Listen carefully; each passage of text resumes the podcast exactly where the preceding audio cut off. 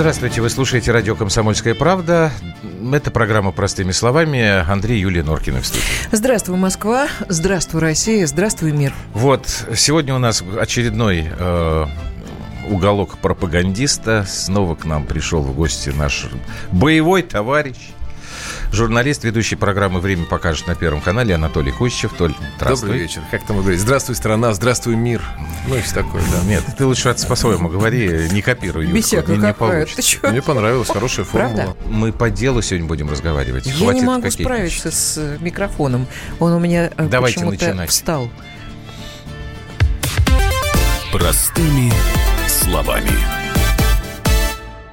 Все, Все упал. Нормально? Хорошо. Все нормально.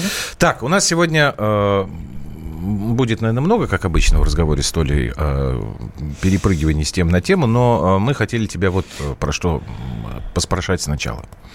Э, китайцы, сейчас я скажу, кто. Юлька, когда мы ехали, сказала, что мы будем говорить про даосизм и конфуцианство. Я сказал, что я уйду тогда из студии, потому что я ничего в этом не понимаю. А вот. Толя согласился. Я всегда знала, что у него интернет-портал. Погодите, дайте по я по делу, потом будете про конфуцианство. Вот. Все, все, все, все. Значит, китайский интернет-портал, Толь, под названием SoHu, провели исследование и обозначили четыре главные проблемы, которые существуют в нашей стране. Не в Китае, а именно в Российской Федерации. Значит, если коротко.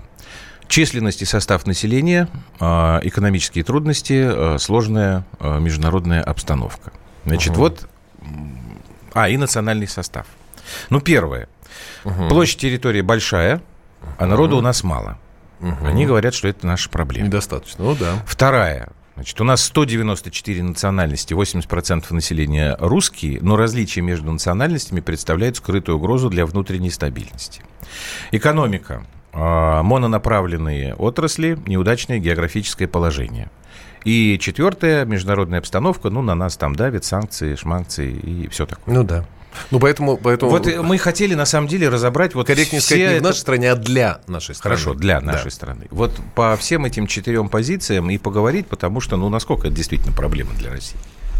Не, ну, про демографию тут даже и спорить нечего, действительно большая проблема. И там, если я правильно помню, там не ручаюсь за корректность перевода, но, по-моему, там, там было так сказано, что для державы, которая там и де-факто, и по самоощущению, и так далее, и де-юре там уже в последнее время является там сверхдержавой, или как это называется, могущественной державой и так далее, на эту территорию такое количество населения и на эти амбиции такое количество населения категорически одно другому не соответствует. Поэтому делают совершенно логичный, естественный вывод китайцы. Рано или поздно вот это самое могущество, которое мы сейчас для себя вроде как ну, не без основания ощущаем, оно иссякнет. Это правда. А что тут, ну, как бы, а что здесь обсуждать? Это правда. К сожалению, так. Как его, как это самое, значит, демографическая проблема решить? Да, там китайцы упоминают и Вторую мировую войну, Великую Отечественную, эту демографическую яму, и развал Союза, и конец восьмидесятых, начало девяностых. Я читал эту, эту, эту статью, они все это вспоминают и, так сказать, рассказывают, почему у нас эта демографическая яма. Но как бы то ни было, она есть. Нет, мы тоже знаем, и как бы то ни было, это яма, проблема. Да. Тогда смотри, как все страны в основном пытаются решить демографическую проблему. Завозят мигрантов. Мы сейчас, насколько я понимаю, тоже собрались это делать, и тогда это пересекается со второй вот этой вот, со вторым аргументом, который китайцы Прости, говорят Андрей, про то, перебью. Что у нас... Не все страны так решают. Вот те самые китайцы, которые все. Пишут эту заметку так, эту проблему демографическую не решают. У как китайцев, по-другому у, ее решили, китайцев, правда? У китайцев другая крайность. А как крайность. Они ее решают так? У них слишком много, у них слишком много было людей. Они остановились. Поняли, что рожать действительно стали мало, и они, у них не надо мигрантов сводить. А почему они надо рожают, просто китайцам а мы нет? Разрешить, вопрос. разрешить Потому что уровень жизни, мы сейчас начнем говорить о том, что вот надо ребенка поставить на не, ноги, не, не. Ну, ты же для этого нужна работа. Не нет, а я тебе говорю, что на, вот у нас сейчас ага. расхожее мнение о том, что ну вот да, молодые что девушки живут. Скажут, да, ну, ну это значит, должна быть зарплата, чтобы ребеночка обеспечить памперсами, красивой одеждой, едой прежде всего, да, а я еще должна работать, и муж должен работать, с работой тяжело, это тяжело. Вообще во всех угу. отношениях у нас... Мне кажется, что это э, другой взгляд на э, жизнь вообще, Конечно. Потому что я не могу сказать, что все китайцы живут, ну, просто вот как на... не знаю где. Так нет, самый большой парадокс... Ты, ты, ты абсолютно все правильно говоришь. Так самый большой парадокс, что как раз вот эта ужасающая, на самом деле, бедность китайская совпала с этим ужасающим ростом демографическим, этим взрывом. А вот сейчас, как, как раз как когда у них там этот гэп между богатыми и бедными потихонечку стирается, когда бедных стало гораздо меньше. Я смотрел недавно статистику, очень интересно, очень показательно. За последние десять лет они там совершили действительно гигантский, колоссальный рывок в этом смысле. И именно это совпало с тем, что рожать стали меньше категорически. То есть э, обратная корреляция. Жизнь становится неуклонно лучше. Ну, рожать это нормально, в Европе. Все, да, рожаются, поэтому, в Африке поэтому, рожают, да, в Европе поэтому уровень нет. жизни, поставить на ноги, это, это полная и безусловная, простите за резкость, ну, фигня. Из, извините, пожалуйста. Просто фигня. Мы должны тогда свое население загнать в какую-то нищету, в какие-то ужасные нет. условия, и тогда мы начнем размножать. Другую. О, ну-ка поясняй тогда. Ну, например, нет, ну, есть несколько вариантов, есть несколько, так сказать, традиций, которые реализуют именно такой путь. Там любая, не знаю, ортодоксальная христианство, или иудаизм, или и так далее, он, конечно, так сказать, он предполагает большое количество детей. Так. Это традиция называется. Так. Если вы, и, и не обязательно быть, так сказать, ну, там, фанатиком, ортодоксом и так далее. Достаточно, если ты просто живешь в рамках и в логике, и в традиции православной культуры, например, ну, для нашей uh-huh. страны это как бы актуально, да, то там... Трое детей для тебя совершенно естественно. А если ты живешь в рамках, так сказать, парадигмы там, европейской вот, новой культуры и доктрины, то ты должен родить после тридцати пяти. Это должно быть осмысленный выбор. Ребеночек должен быть один, потому что вот то, что, о чем Юля говорила, совершенно справедливо цитируя, поставить на ноги, бла-бла-бла. Ну, смотри, это просто две разных культуры, два разных подхода. Говорю, вот и все. Ну да, ты цитируешь. Я понимаю. двадцать три восемьдесят четыре да. пишет нам следующее. Раньше как было? Чем больше семья, тем больше работников. Дело не в традициях. Нет, так это как раз и была тоже это традиция. Это как раз в традиции. Ну да, двадцать три восемьдесят четыре. Вы как раз а противоречите сами себе. А потом, вы понимаете, там еще люди думали о своей старости на самом деле, потому что когда достаточно большое количество детей, ты понимаешь, что ты один не останешься. Да, но опять да. же европейская традиция, когда восемнадцать лет, и э, ребенок абс- вообще навсегда уходит из семьи. И как живет потом мама с папой, можно приехать да раз в месяц он... на чай. Так, в ну, Италии это... до сорок лет молодые мужчины, уже не это молодые, если все с, с родителями мамой, живут. Это Серьезно? Если с мамой да. одинок. У них, даже, у них даже это называется, я забыл сейчас, у них специальный термин даже появился, который называет вот не кидалты, вот которые там, да, взрослые дети. Кидалты. Ну, кид. А, эдалт. Эдалт. Кидалт. А у них как-то по-другому, потому что они продолжают жить с родителями. И для Италии, оказывается, это большая Молодежь. Проблема. Я вот не так давно... Ну, вот смотрите, к нам приходят, то есть уже давно пришли, пришли эти европейские, американские ценности. И понятное дело, что желание жить комфортно, а наличие детей это, это ни разу не комфортно. Конечно. Потому да. что это бессонные ночи, это... семнадцать это... лет. А потом что? До конца Нет, жизни. Что ли? Ну, тоже, да. И что, мы тогда вот с этой проблемой, получаем, получается, не справимся, потому что, как правильно ты сказал, чем больше благосостояние человека, тем меньше чем ему вот хочется меньше, заморачиваться вообще со всей ну этой да. фиготой, ну какая-то да. семья, ну, какие-то мы дети. Мы тогда обречены, потому что ты так сказал вначале. Нет, у меня, что... то... не, не, может Толик быть, сказал. Ты не, не согласишься со мной.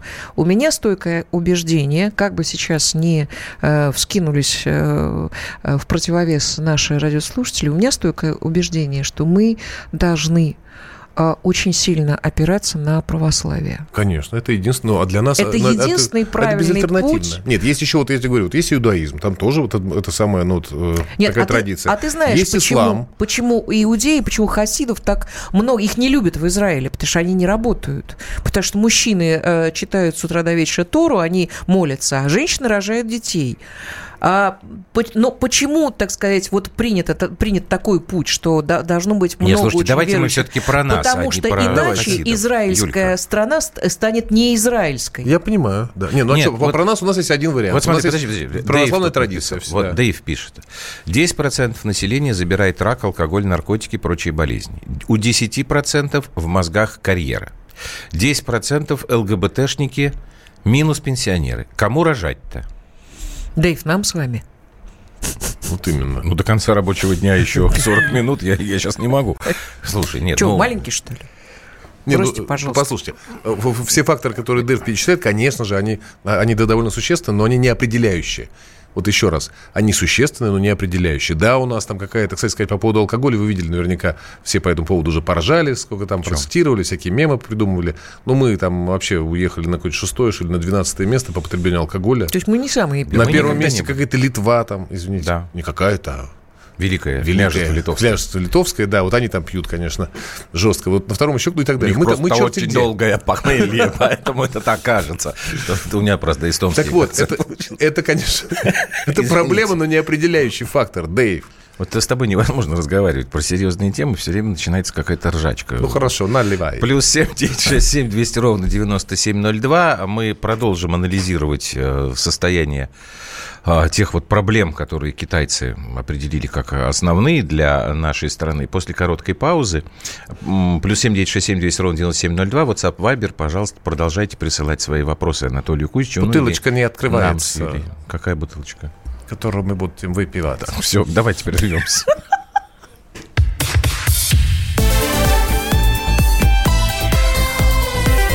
Простыми словами. Банковский сектор. Частные инвестиции. Потребительская корзина. Личные деньги. Вопросы, интересующие каждого. У нас есть ответы. Михаил Делягин и Никита Кричевский. В эфире радио «Комсомольская правда». Час экономики. По будням в пять вечера.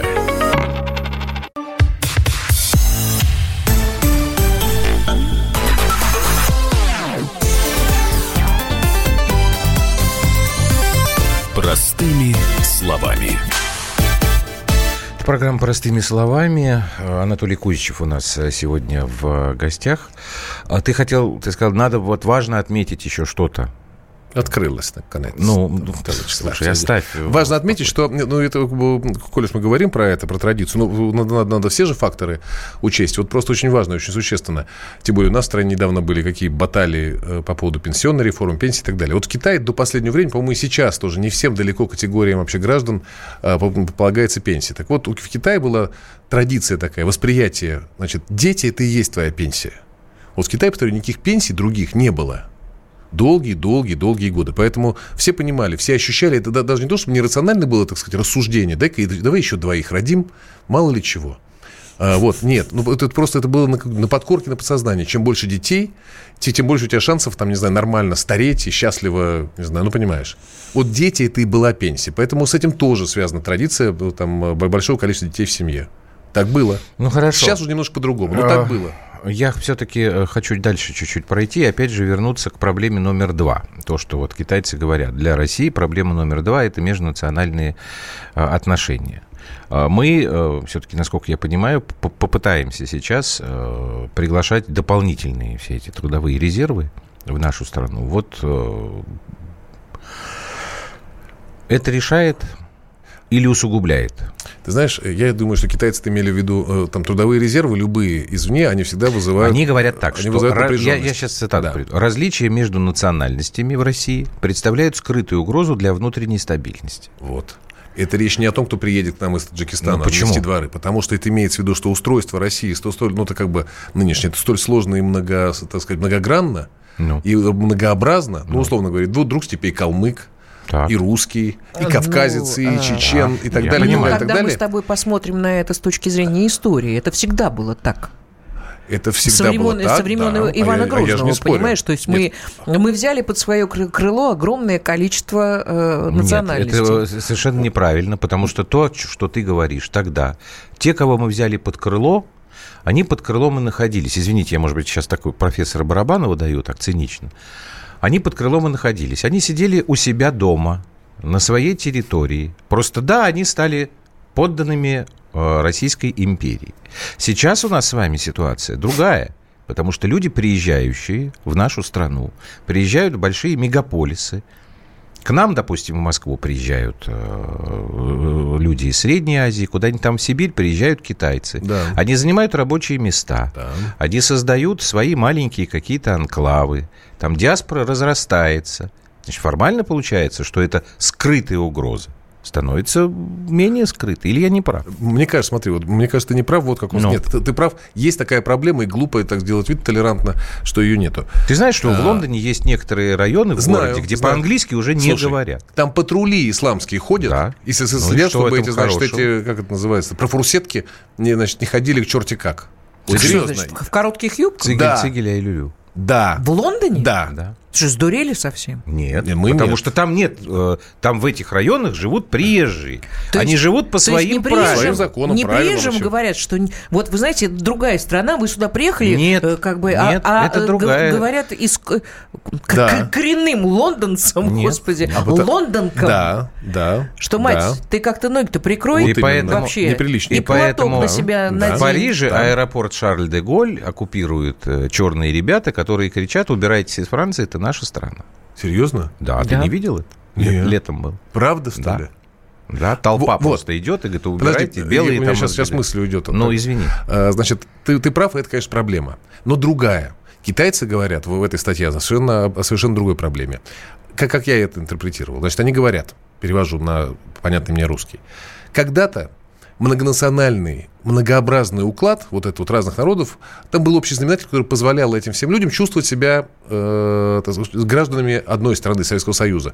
Общий знаменатель был, э, так сказать, общей единой целью, миссией, чего угодно. Мы все были советскими гражданами. Так. Поэтому и узбек, и таджик, и туркмен, и русский, и эстонец, и белорус, и так далее, и так далее, и так далее. У нас у всех был общий знаменатель. Теперь вместо общего знаменателя мы одна большая многонациональная страна. Да. А знаменателя нет? У нас один общий знаменатель, на самом деле, как ни странно, сейчас остался. Э, победа. Именно поэтому под нее так Совершенно копают. И поэтому это, вот единственный общий знаменатель, вот эта крохотная вот эта ниточка, это единственный общий знаменатель, что позволяет нам всем говорить о себе «мы». Все, ты, другого мы, другого знаешь, обоснования да? для мы у нас нет да. сейчас. Это же то же самое аналогия, это Византия. Когда вдруг начали а, появляться, а, то есть разброд и шатание пошло в вероисповедание, все были православными. Какой да. бы национальности ты это не был, была как бы национальность. это ну, была да. константа. Да, да, да, вот да. это нет, было. Друзья мои, как... вы, вы очень лихо уходите от ответа на мой вопрос. Нет, мне кажется, я ответил, Андрей. Нет, не ответил. Общего знаменателя нет. Нет общего знаменателя, совершенно и что верно. Теперь? Только правда. Вот, а, да, и... надо его искать уже давным-давно. Мишка Юрьев об этом говорил. Постоянно, Постоянно ему говорил. Нет общего знаменателя. Мы не знаем, кто Слушайте, мы. И Проханов об этом говорит, что нам нужен либо сверхпроект какой-то, либо сверхидея, ну, конечно, какая-то миссия должна, и так далее. Должна. Чтобы мы, все, все мы только сказали хорошо. себе, это мы, мы. Люди, которые к нам приезжают, они э, в силу возраста своего, мягко говоря, уже ничего не представляют о победе, о том, что ты сейчас сказал. У них это не, не, не, не входит в их шкалу ценностей. И как ты с этими людьми будешь искать какой-то общий знаменатель, основанный там на победе? У нас у самих здесь абсолютно... Вот здесь я с тобой согласен. У нас копают еще чувство собственного достоинства да. остается. Копают. Когда, да, копают. копают конечно, потому что, потому что пока... для России, для многонациональной, о чем пишут китайцы, все-таки это общий знаменатель. Поэтому мы так сконцентрированы на победе, поэтому мы так со столько внимания и так это далее. Это то, что нас объединяет. Да. Это то, что нас объединяет. То, что нам приезжие, Андрей, но это там это другой вопрос, говорю. Мне кажется, другой вопрос. Китайцы имеют в виду, что вот эта многоукладность российская, да? это будет проблема, если мы не придумаем какой-то общий знаменатель. Повторяю, в советские времена это был общий знаменатель, это был там мы, многонациональный советский народ, мы который строит коммунизм. Люди, да? Мы, у нас миссия есть всемирная. Мы, мы, мы совершенно отдельные, самостоятельные. Какой знаменатель был в, в царской России, Толик? Давай вспомним. Россия, Российская империя, во благо Отечества. Между прочим, Российская империя, вот опять же, то, что ты сказала, под крыло. Вот вспомни, что, что такое взять под крыло? Это не дать там условно, условно туркам вырезать армян. Абсолютно с тобой согласна. Или грузин, да. не дать да. вырезать. Это да. спасти. Конечно. Это спасти. Но чем не знаменатель? Это сейчас грузины, значит, методично шкуркой вышкуривают из себя эту память, воспоминания и все прочее, заставляют себя забыть об этом. Вот, но хотя это трудно и невозможно. Но ведь так было. Нет, ну просто когда им было хреново, извините за грубое выражение, и Россия была сильна, они пришли и сказали, ребят, защитите нас. А когда мы споткнулись, ну, и вот плюс еще, извините, и плюс еще, знаете, да. что ведь Россия, вот мы, мы в чем была, мы, да, мы имперская нация, и мы, мы как империя росли, разрастались и брали там новые территории, новые народы и так далее. Но ведь мы, а, эти народы, в общем, ну, как бы формально завоевывали, но мы им давали, на, на, на самом деле, наоборот, и цвет знания. И лучшее, что было в империи, то есть мы, мы, мы транслировали все свое самое лучшее в эти, в эти новые территории, понимаете? А это, то есть, не, не, не как бы сказать, не то, чтобы обрекали их на какую-то жизнь такой и жалкой, рабство, несчастной да, да, провинции. На Нет, работали. наоборот, мы же, мы же вот во все новые ну, территории несли, несли, конечно, несли русскую цивилизацию. Да. Но, ну, допустим, нет? вот пишет нам Ольга. Мое почтение, Юлия, Андрей, Анатолий. Наши недостатки, названные китайцами, являются одновременно и нашим достоинством. Большая территория России, невозможно завоевать, нападут и увязнут на наших бескрайних просторах. Этносы, населяющие Россию, разные и по языку, и по религиозным конфессиям. Но мы живем вместе много веков и в случае войны объединяемся и даем отпор врагу. Никаких демографических ям, так всегда было. То много детей рождается, то мало. Главное – остановить разворовывание бюджета, ведь воруют миллиардами и триллионами. Это главная беда. Вы прямо, Ольга, как Путин сейчас сказали, когда вот он тут совещание ворует там сотнями. Ну, про китайцы почему-то про это не говорят. Они угу. обозначают у нас там проблему в экономике, связанные сейчас как-то там мононаправленные отрасли. Угу. Но мне кажется, что если мы говорим об экономике, то коррупция, конечно, это наша проблема номер один. Не согласен? Согласен. Что делать с этим? Это даже не проблема, к сожалению. Проблема – это когда, ну как сказать, условно говоря, прыщ на носу – это проблема. Фига себе прыщ. Ну послушай, вот я и говорю, это проблема. Это а, когда, а когда коррупция стала важным элементом системы, но она везде когда она сама и есть важным... нос. Вот смотрите, в это... том же самом Китае вот это, да. коррупционеров расстреливают публично на стадионах. Так. Они... На стадионах прям? Слушай, не, не, не, что ты делаешь вид сегодня, что ты ничего не знаешь? На стадионах? На стадионах. Публичные казни проводятся на стадионах. Мама родная. И эти люди почему-то коррупционеров не становится меньше. И это вот опять же Андрей, то, ну, что напрашивается, у нас. Значит, это не очень эффективный способ борьбы с Хорошо. коррупцией. А получается, какой, что-то... какой эффективный тогда? Вот у нас вот Путин сказал по восточному, ну помнишь, да, когда там две, две недели назад угу. он говорил, что говорит, вот сколько дел возбудили, там уже сидят люди, да, да, все, да. все равно невозможно установить порядок. Воруют сотнями миллионов. Потом Песков назвал точную цифру, одиннадцать миллиардов. Там... Из них триста сколько-то миллионов что ли, вернули или что-то? Ну да, я помню. Ну и чего?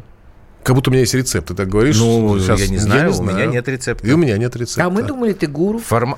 Я гуру. Он делает гур-гур-гур-гур-гур-гур. Но рецепт, послушай, был бы рецепт, что у меня, что у Путина, мы бы эту проблему давно-давно решили. Ну, я не, может чем... быть, эту проблему невозможно решить, потому что коррупция была во все времена, в разных странах. А почему только у нас? Ну, потому что ее нигде никто не может решить, эту проблему. Искоренить коррупцию никто никогда не ну, может. Здесь может быть, просто надо... Проблема в масштабах. Не, может быть, ее просто стоит пере, как сказать, терминологически по-другому, по-другому назвать. Вот, скажем, в Штатах коррупция называется лоббизмом. Лоббизм, да. И все такие, ну, у нас нет коррупции. Да, вообще, да, прекрасно устроились. Но, но как бы, но от этого... Вот но ты легче... Трампу и Байдену расскажи про это. Но, про но легче от этого не... Я не знаю, ребят, правда. Вот у меня рецепт. Давайте что подумаем. Нет, у нас сейчас знаю. есть возможность две минуты, пока будут новости. Может, мы найдем рецепт. Так, у нас озарит. Голову гуру нашего озарит. И он нам все расскажет. Короткая пауза, мы продолжим.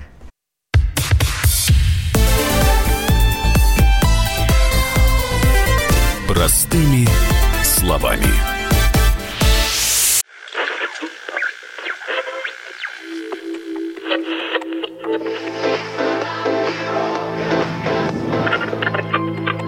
Челябинск девяносто пять и три. Пятигорск восемьдесят восемь и восемь. Самара девяносто восемь и два. Новосибирск девяносто восемь и три. Ставрополь сто пять и семь. Краснодар девяносто один и ноль. Красноярск сто семь и один. Благовещенск сто ровно и шесть десятых.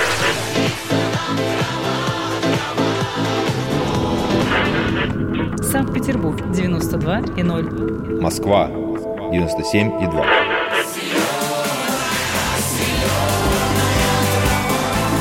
Радио «Комсомольская правда». Слушает вся земля.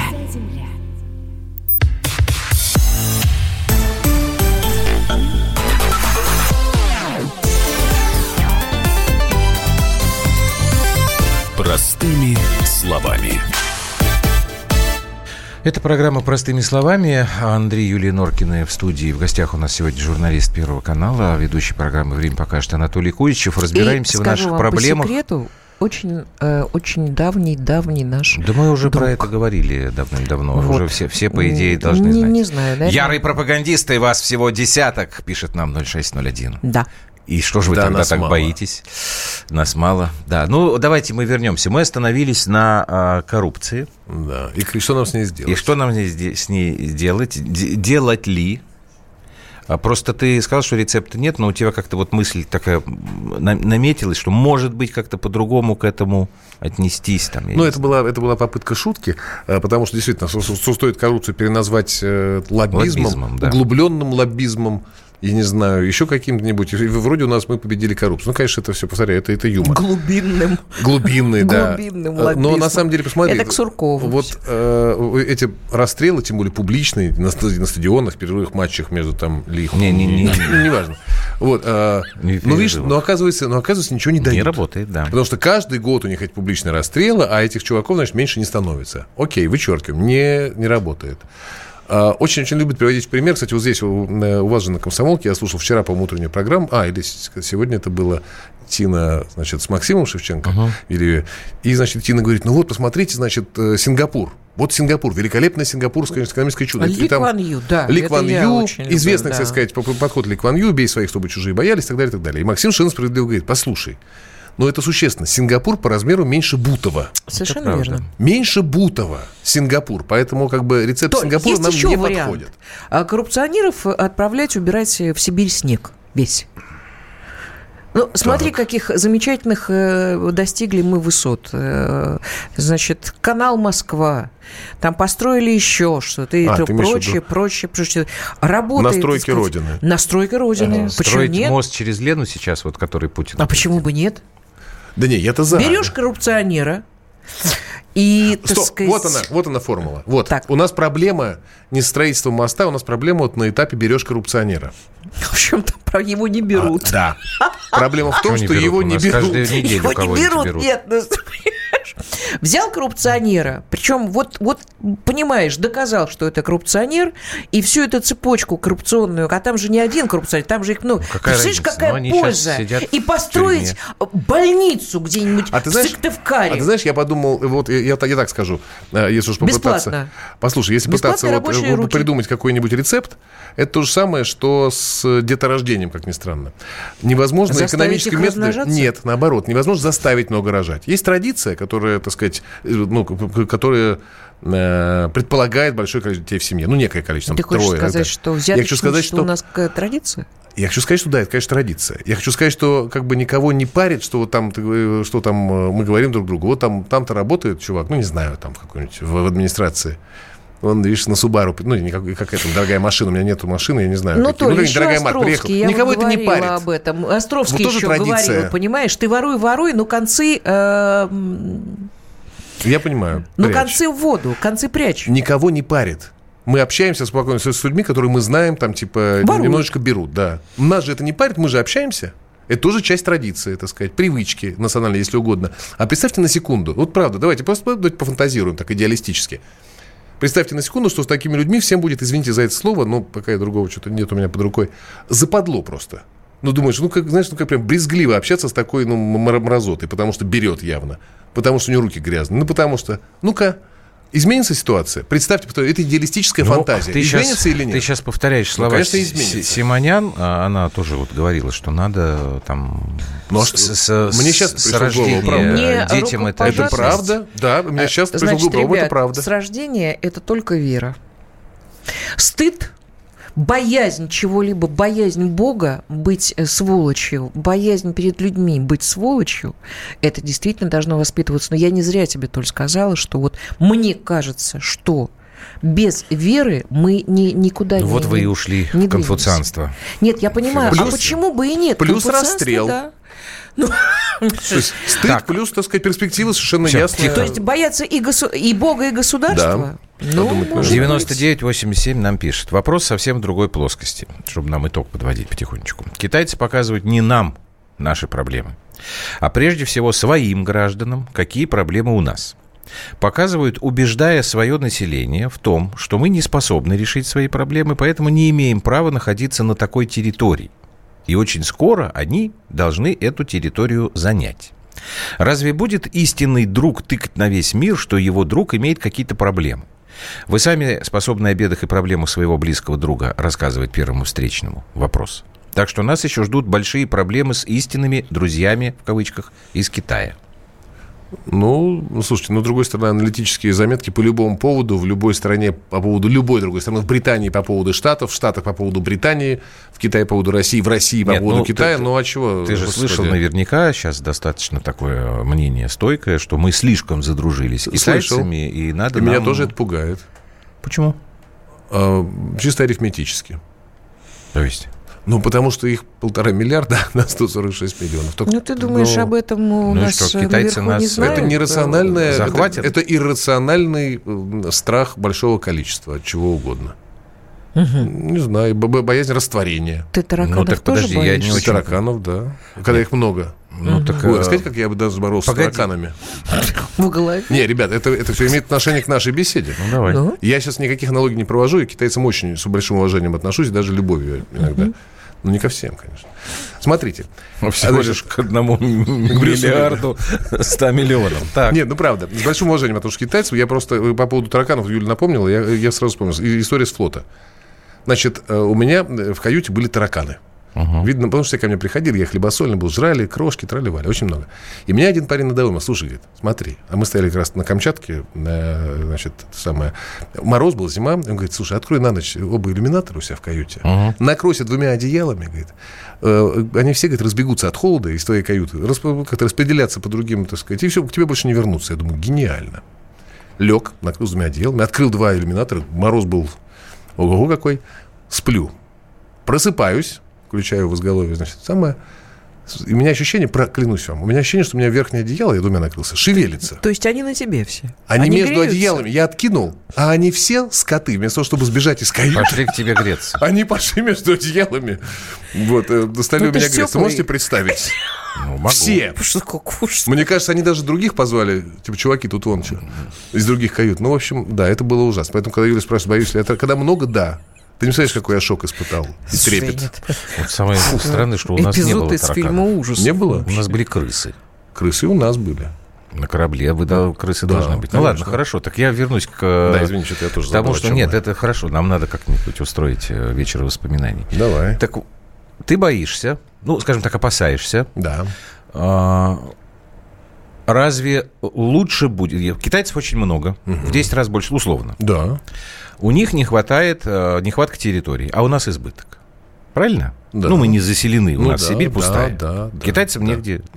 Значит, вот наш слушатель делает такое предупреждение. А ты говоришь, что тоже беспокоишься из-за этого. Угу. Ну, так разве плохо, что мы сейчас дружим с ними, и дружбу эту подкрепляем какими-то там экономическими такими вещами?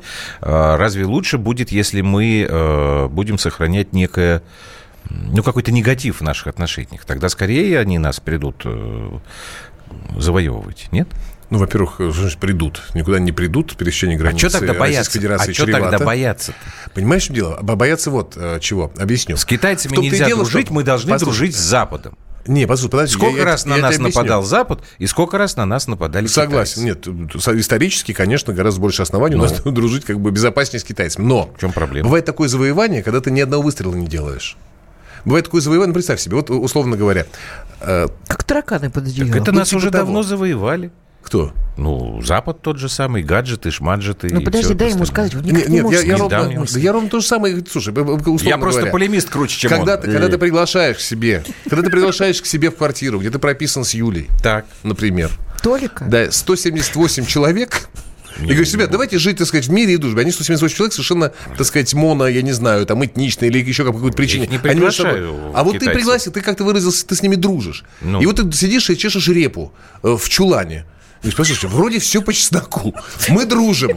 Их сто семьдесят восемь, нас с Юлькой два. Почему же я в своей квартире занимаю этот позорный угол, говорит Андрей. И ну, честно ты не понимаю. Я, я просто круче полемист, братан. Нет, да. Я же не говорю, что мы их сюда зовем. Пожалуйста, подписывайте договоры о сотрудничестве, торгуйте. Я же не говорю о том, что мы китайцев к себе должны тащить. Я наоборот против этого. Но это э, мне непонятно, почему мы должны подписывать какие-то документы и торговать только с американцами и Европой, а не с Китаем. Я вот про что говорю. Нет, никто не пишет, должны только. Нет, такого я, я уж точно такого не говорил. Просто я же не говорю, что ты... Ты просто вот... Э, я когда вижу видео, например, из Иркутска, угу. и я... Угу. Меня немножечко это... Да, меня это пугает, угу. меня это, да. это да, угнетает. То, понимаешь, что же это не русский город Иркутск отныне. Ты понимаешь, это опять Полминуты. же коррупционная история, когда чиновники позволяют местные, на местном уровне, позволяют вот такой беспредел. А угу. что им плохо? Их, им они отстегивают этим чин, чинушам, и все. А вот, кстати, а вот, кстати, да, это важно очень. Ведь кто, кто дает взятки, кто берет взятки, кто, кто, кто берет взятки. Поэтому кто я берет, говорю, что все упирается в коррупцию. Я не буду с тобой здороваться, китаец. Все, ребят, давайте прервемся. Нам снова ну, надо паузу сделать небольшую. Давайте. Минутки через полторы продолжим.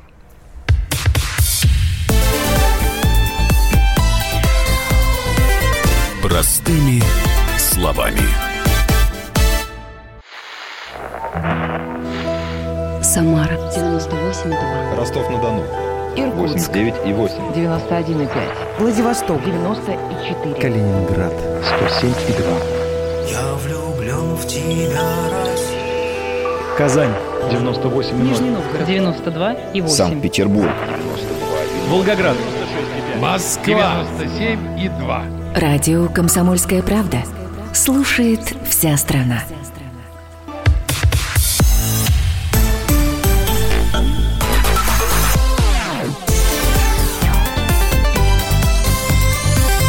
Простыми словами. Это программа «Простыми словами». У нас с Юлей сегодня в гостях Анатолий Кузичев. Последний кусочек этой программы мы уже посвятим не разбору вот этих китайских предупреждений. Ну, если вы слушали сегодня наш эфир «Комсомолки», то вы знаете, что периодически мы возвращаемся к совершенно ужасной новости субботы минувшей. Скончался на сорок втором году жизни Никита Исаев, человек, который работал у нас на «Комсомольской правде» с Валей Алфимовым, злую политику вел, и как раз последняя программа была в день его рождения. У него день рождения был несколько дней назад. Вот, и ко мне он в программу приходил, и к Толе приходил с ребятами. Это, конечно, как-то, ну, когда человек сорок один это год, мужчина уходит, это, да, это ужасно, невозможно да. как-то осознать. А, насколько... Сейчас многие говорят, что, да и я сам сегодня говорил в эфире, в телевизоре, что это, конечно, потеря для политики российской нашей. А вот ты как считаешь, насколько востребованы такие люди, как Никита Исаев? Потому что, по большому счету, он, конечно, популист был, такой абсолютно неприкрытый. Угу. Он говорил то, что хотели услышать люди от него. А человек был такой, жалко, хороший был мужик, пишет шестьдесят четыре шестьдесят. Яркий был мужик и не трус. Мужик правда. Был яркий, не трус, жесткий. Порой, так сказать, с ним, ну, там, даже было непросто там, общаться в программе. Это правда все. Насчет популист, послушай, ты говоришь, он говорил то, что хотелось, то, что хотели слышать люди. Uh-huh. Да. С одной стороны. С другой стороны, он говорил то, что не хотели слышать от него какие-то другие люди. Люди, облаченные. Ну, власть. Конечно. Правильно. Потому что они да. очень... И, и понятно, что, так сказать, у любого человека, политика особенно, даже скорее ну, политика, у него всегда есть выбор. Говорить то, что хотят слушать вот эта категория людей, угу. это, конечно, гарантирует тебе спокойную, как правило, безбедную, ну и так далее, и так далее, и так далее жизнь. Или ты можешь говорить то, что, то, что нравится людям. Ты снискаешь, так сказать, почет, уважение и любовь, но на свою, так сказать... юную задницу, наберешь немало проблем и хлопот. И вот Никита выбрал второй путь. Зная, да, популист, назови его так, но он знал, знал что на свою, на свою голову набирает всякого рода проблем, всякого рода э, хлопот, всякого рода, ну, там, не знаю, неприятностей и всего прочего, но тем не менее. Наверное, может а быть, да, популист. А ты мне скажи, пожалуйста, а, а у нас тут спор не так давно был, а ты вот как к популизму вообще относишься в политике? Это положительное проявление такой политической, модель э, ведения политической деятельности или отрицательное? Почему я спрашиваю? Неизбежное. Нет, смотри, у нас спор был такой. Я-то как бы воспринимаю коннотацию отрицательную. То есть популизм – это попытка понравиться, ничего не делая. А мне возразили, что популизм – это наоборот, это забота о народе, потому что, ну, просто по происхождению. Вот ты-то как по политикам-популистам. А я тебе скажу, Андрей, вообще вот название вашей программы с Юлей да. – это как раз, вот, это как раз ну, описание популизма политического. Да? Это простыми Никогда словами. Не думал про это. Это простыми словами. Ты можешь, конечно, уйти в дебри, ты можешь, так сказать, там, а, а, а можешь подумать, так, послушай, это людям, это будет немножко цинично выглядеть и звучать, но справедливо. Это лишнее им. Вот эти вот в макиавеллизм уходить и так далее, туда-туда не надо. Надо простыми словами. Я так отношусь к этому. И это неизбежно.